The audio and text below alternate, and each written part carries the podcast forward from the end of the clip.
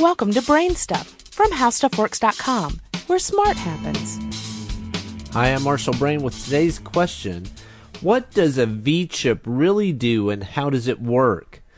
As of 1999, all new television sets sold in the United States have to contain a V chip. The V stands for viewer control, and the goal of the chip is to allow parents to choose the level of TV programming that will be allowed into the home.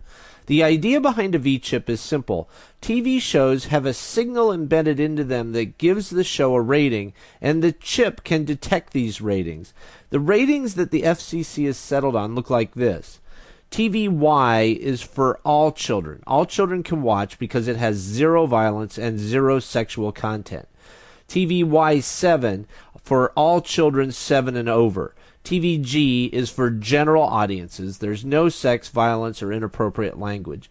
TVPG is parental guidance suggested. TV 14 is suitable only for people over 14. There's some sex and violence.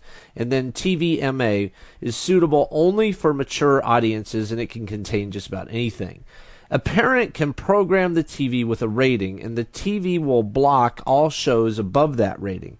So if a parent programs in the TVY7 rating, the TV will allow only shows rated at TVY or TVY7, but it'll block all other shows.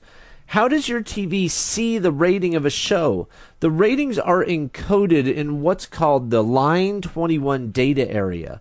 All sorts of things go inside this data area, such as closed captioning information and the time of day, as well as the ratings information. It's basically hidden in a part of the TV signal that doesn't show up on the screen. The V chip simply decodes the line 21 data, compares it with the parent's allowed rating that they've programmed into the chip, and then either blocks the signal or lets it through. Do you have any ideas or suggestions for this podcast? If so, please send me an email at podcast at howstuffworks.com. For more on this and thousands of other topics, go to HowStuffWorks.com.